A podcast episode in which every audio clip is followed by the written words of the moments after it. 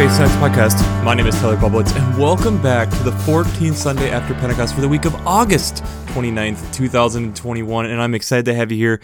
I'm excited to dig into this week's podcast, and I'm excited, but man, has summer flown by. Here we are, the last Sunday in August, and knocking on the door is September, which it's just amazing how fast the year has flown by. I know it's been kind of a crazy, chaotic year as we're kind of reflecting a little bit on how the year has continued to go, but there's still a lot of time left, and we're definitely still in this wonderful season of Pentecost, and we're kind of working our way through that season and what that all brings. But I think it leads really well into a little bit of what we talked about last week and how are you going to keep pushing through and where have you continued to push through? And last week we talked about fusion and different things and how scientists have continued to push and how that's continued to be fruitful. And it's the responses that I got back this last week were definitely people saying there's been multiple different times in my life where the work that needed to be done just had to kind of get through it, had to kind of continue to make it through. And that's been really, really beneficial to think about. That's something that we all do in our own lives and a lot of times with our own faith. It's the willingness to continue to dig deeper to find something at further down. But one of the things that I also really enjoyed this week we got from one of our listeners was asking if I had heard of ITER, the International Thermonuclear Experiment Reactor that's been going on in France, but it's been this worldwide effort to try to make essentially a mini sun and how that could be one of these major steps forward to working with nuclear. I hadn't really been able to dig into this a ton and but I think it's something again that this kind of shows again how this is being worked on across the world that there's a lot of different cutting edge stuff that is going on with it. And it does offer a lot of potential but it's also can we figure out the intermediate steps of what we need now to be able to get to that? Not only for the technology but the things that we could do to help reduce our carbon impact and help reduce our impact on the environment in general as we work toward that. So, super, super fun thing to kind of be thinking about and just dealing with. And this week, we're definitely going to have a shifted gears. So, let's just jump into it. The semi continuous Old Testament text is out of Song of Solomon or Song of Songs, depending on your Bible, chapter 2, verses 8 to 13. This is one of the more discussed books of the Bible, and when they were looking at putting it in the canon or putting it into the Bible, this was a book that was hotly contested, debated.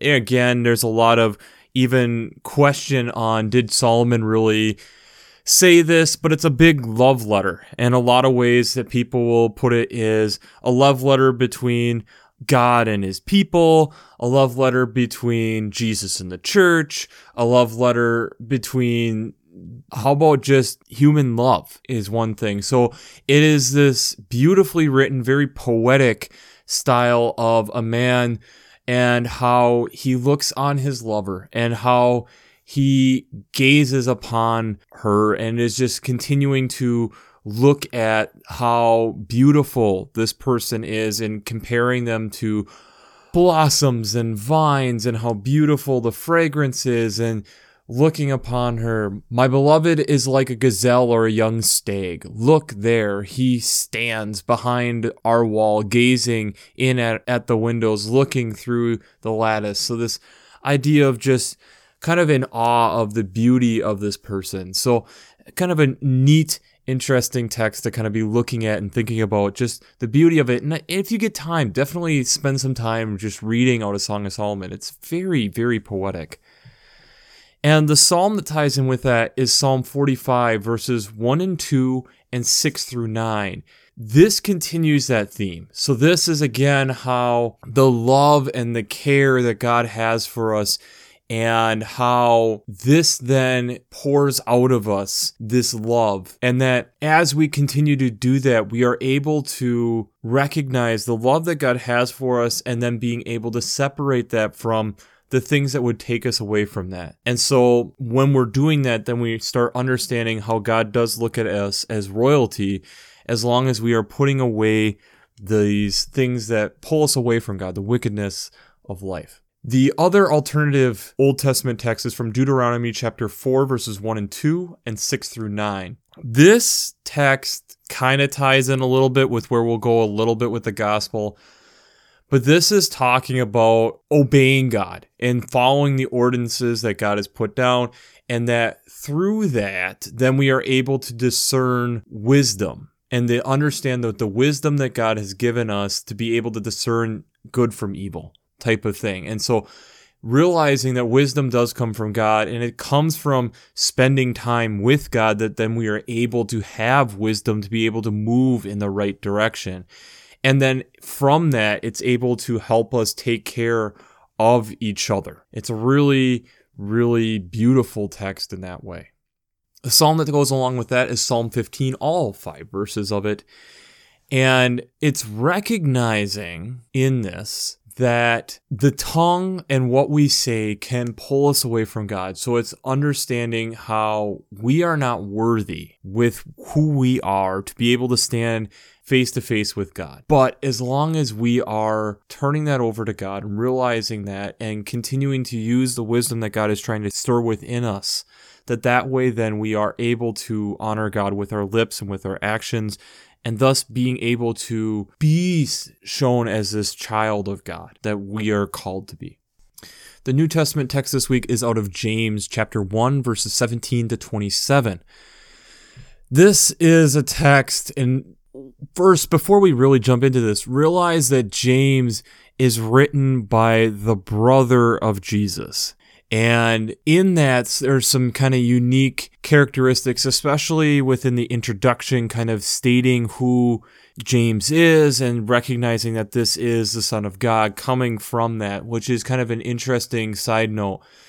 But this is then talking about how, yes, we have to be discerning we have to take in things. We need to have wisdom. We need to be quick with understanding how powerful our tongue can be and really listen and absorb.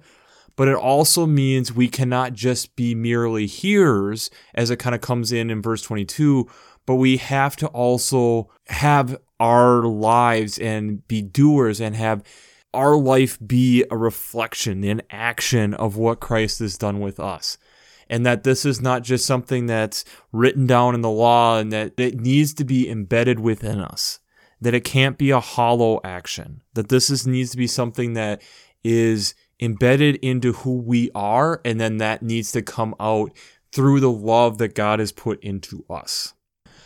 The gospel text this week is out of Mark chapter 7 verses 1 to 8, 14 to 15, and 21 through 23. So we're jumping back into Mark. So there's again the details and descriptions are going to be brief. So remember that. We also need to look at that in these different sections, Jesus is talking to different people. So 1 through 8 here, he's talking to the Pharisees in the temple. In 14 and 15, he's talking to the crowd. And 21 through 23, he is talking to his disciples. So what is he saying? Jesus is with his disciples. And the Pharisees notice that he is eating without having washed his hands. And we get verses three to five kind of talking about the tradition and how this has been done that you thoroughly wash your hands and wash the utensils and everything that you're using. Jesus then calls this out when they call him out about it. And it's not that he's calling out the hand washing, he's calling out why they're doing it. And the reason he's calling it out is that this is from the law in the Old Testament, and especially like Leviticus, which is talking about what the priests need to do in order to be ready to enter the holy the holy tent, the holy of the most holy, to present themselves before God.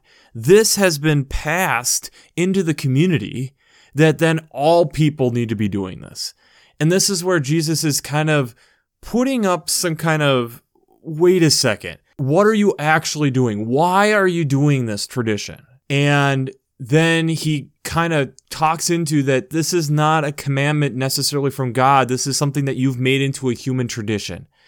And then talks to the people later that it's nothing from the outside of a person that can defile, but it's things that come out. It's the tongue, it's the innermost thoughts that can defile us, the things that when we're not letting God penetrate us, that can defile. And Jesus then talks about at the end of this text, 21 to 23, letting his disciples know that it's the fall of the human condition, the human heart, the the temptations that we have that are essentially are pulling us away from God. And that's what all of this kind of boils down to.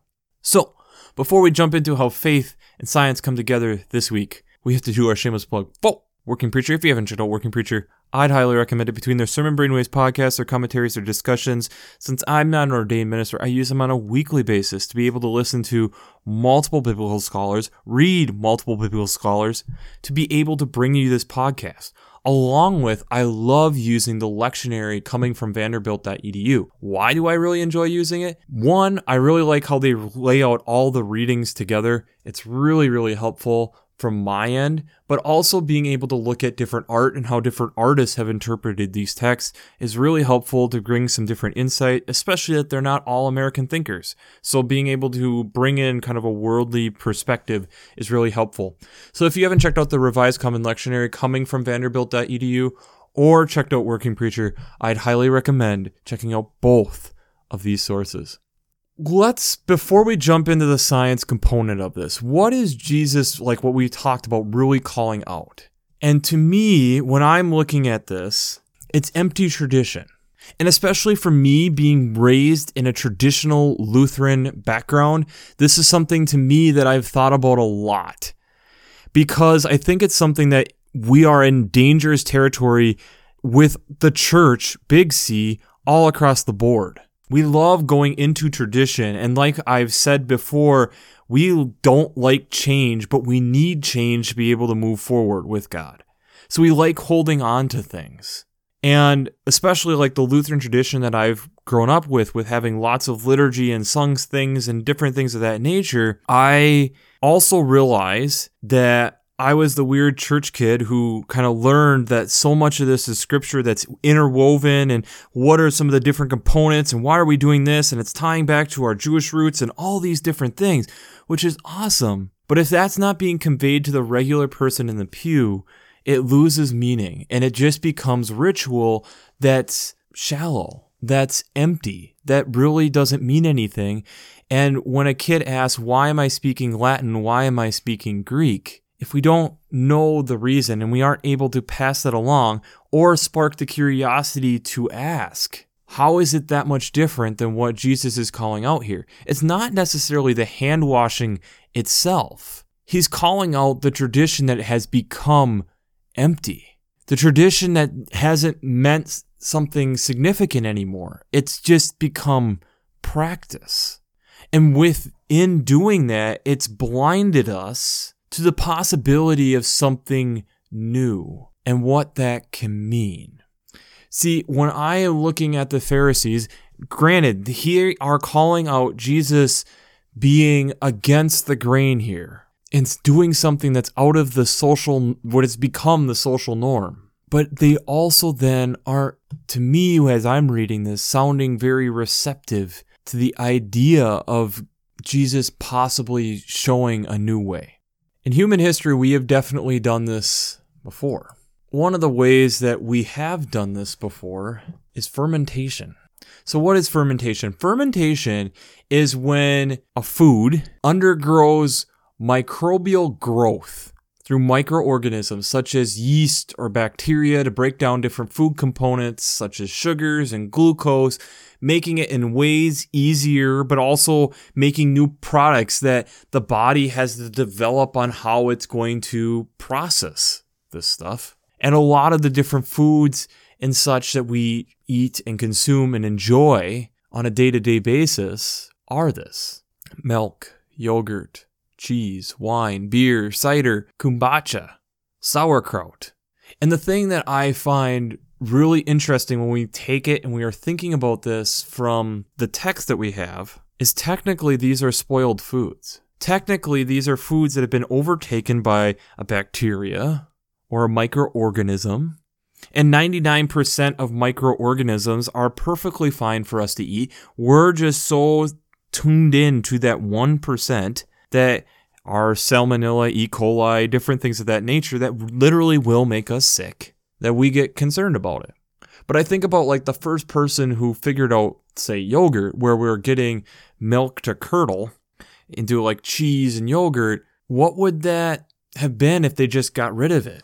And someone wasn't daring enough to try it. And especially that yogurt is used as a probiotic, that it's a good bacteria and it seems to do well in our gut. And because it's easy to be able to look at, we've done a lot of tests with and are seeing that, yeah, there seems to be some benefits to our overall health through this fermented food, this spoiled food that actually benefits our body. And this was something that was transformational in the evolution of humans. I'll attach a link from PBS Eons below, but they talk about definitely different Homo sapiens species, even before Homo sapiens. Uh, Neanderthals probably also had this ability to be able to eat fermented fruits and different things, especially the like alcoholic ones, to be able to break down so it didn't just destroy the liver right off the bat. That this was huge. And in that process, it led us from being a nomadic people into an agricultural age where we were starting to try to grow wheat for either bread or beer was probably the first ones that caused this transformation. And it's interesting because they see these types of things now all over the world with different types of foods, even to Vegemite and all these crazy different foods. And that somewhat they've even noticed they can be passed on from generation to generation in the womb by smells and getting familiar with it and getting used to it, just like many of us, from blue cheese all the way down but it meant that somebody had to be open enough and willing enough to try something new. To not just go, in this case, with the fresh fruit, but be willing to try something that was starting to spoil. And now, us being thousands of years later, we really enjoy these spoiled products on a day to day basis. So, what is this actually saying? It means that we have to be creative It means that we need to be willing and able to think outside the box. Especially with where we are in the church, I think this is a great opportunity. We're still needing to think outside the box. Just because things have been done a certain way for an extended period of time does not mean that that needs to be the way that they're done. It hasn't the pandemic kind of challenged some of these ideas? Holy Communion during this pandemic have hasn't there been multiple different churches that have experimented with home Holy Communion? And getting us to realize it's not necessarily special bread or special wine. It's the recognition for us that Christ is in that moment, that Christ is there. And depending on your faith background, you look at it slightly differently, but that Christ is in that moment somehow, some way. And no matter where we are, that that's still happening. How many times have we had traditions or different things that we have gotten to the point where they are hollow, that we're no longer really understand why we're doing them, but we just do it for the sake of doing it? And I'm not saying that hand washing, especially in a time of the end of a pandemic, that hand washing is a bad thing. But in this case, the meaning of why they were doing it had been lost. And they had, were so blinded by this is just the way that we do it that they weren't asking the question anymore of why we were doing this. And the second part being then, is there another way that we could potentially do this? That's where, like, you look at the Song of Solomon or Song of Songs text and the love that we have for God, and especially into the, the psalm, my heart overflows with a goodly theme. I can address to my king, my tongue is like a pen of a ready scribe. That we are ready and just overflowing and we're sitting there and ready to go. But that means that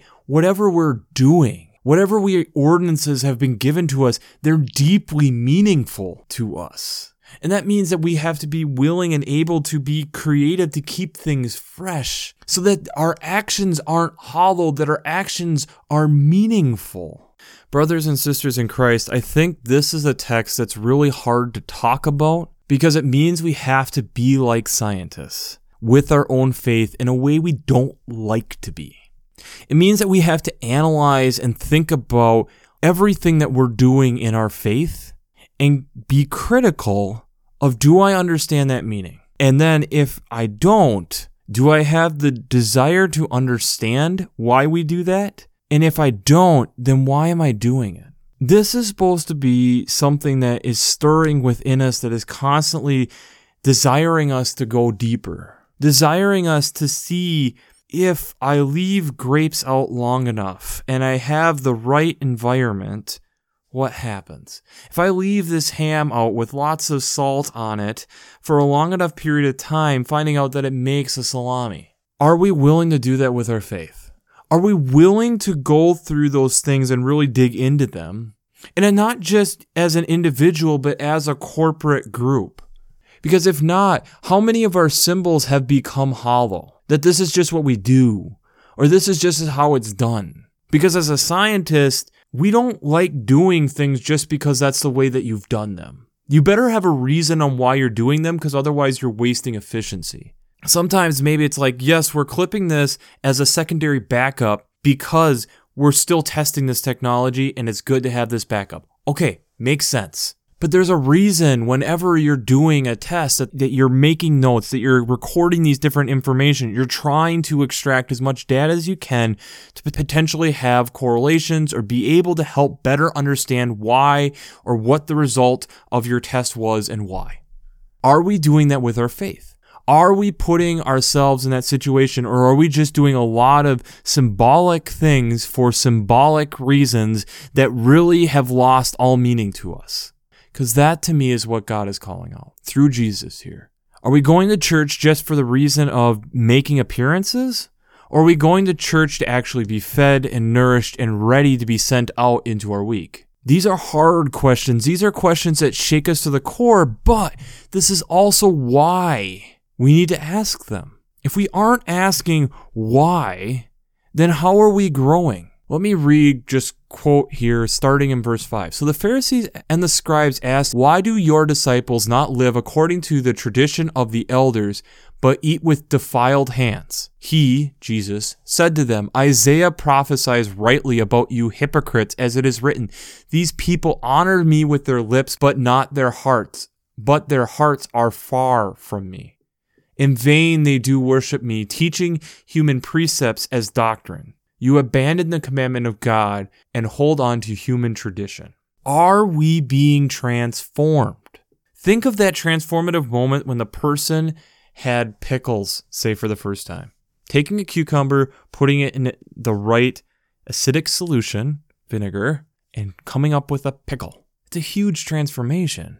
And it totally changes things. I think if you ask most people if they put a cucumber on their cheeseburger, they would say no. But do they put pickles? You might get actually more yeses than just cucumbers.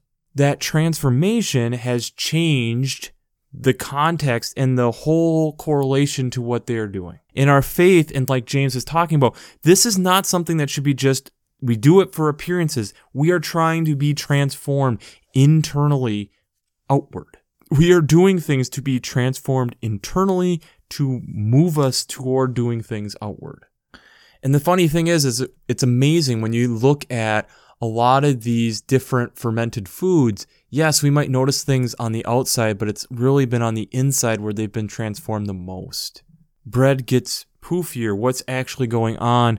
The yeast is eating the glucose and burping out CO2, making the bread rise. So the higher it gets, the less and less sugars that are there that they've been eaten. Your yeast has been fed. That's what you're seeing.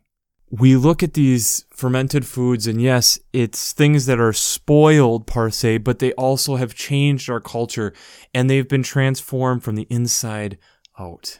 Are we allowing ourselves to be transformed from the inside out? And I hope so, because we are not the same people that we were. I'm not the same person that I was when I started this podcast. And I know I sure hope that you're not the same person you were three and a half years ago, also. Because we need to be living and growing just like our faith. It's a living and breathing thing that we need to continue to feed, nourish, to help grow. So, the Twitter question this week is where in your life or where in life do you need to reevaluate things so they don't become hollow? Where in your life do you need to reevaluate things so they don't become hollow? It's hard because it means at times that we have to push against the grain and we have to challenge things. You have to think about things. But thinking about things is a good thing because it challenges us to really be why are we doing the thing that we are the way that we are? It's something we do in science and it's something that a lot of us don't do enough in faith, and myself included.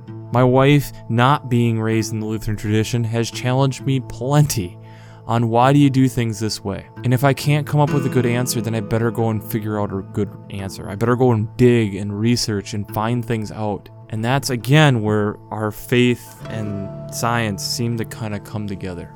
So I want you to think about that a little bit this week because I know for me, it's something I still have to think about a lot. And if I'm going to eat fermented food that's technically spoiled without much of a second thought on how it got to that way and that I enjoy it, that I can have a pickle without any second thoughts, then are we allowing ourselves to do that with our faith so that not only just there isn't a second thought, but there's also a meaning and a depth to it? Because that's what we're striving for faith with depth. So, we'll wrap this up as we always do. I pray God blesses you through your faith and amazes you through science.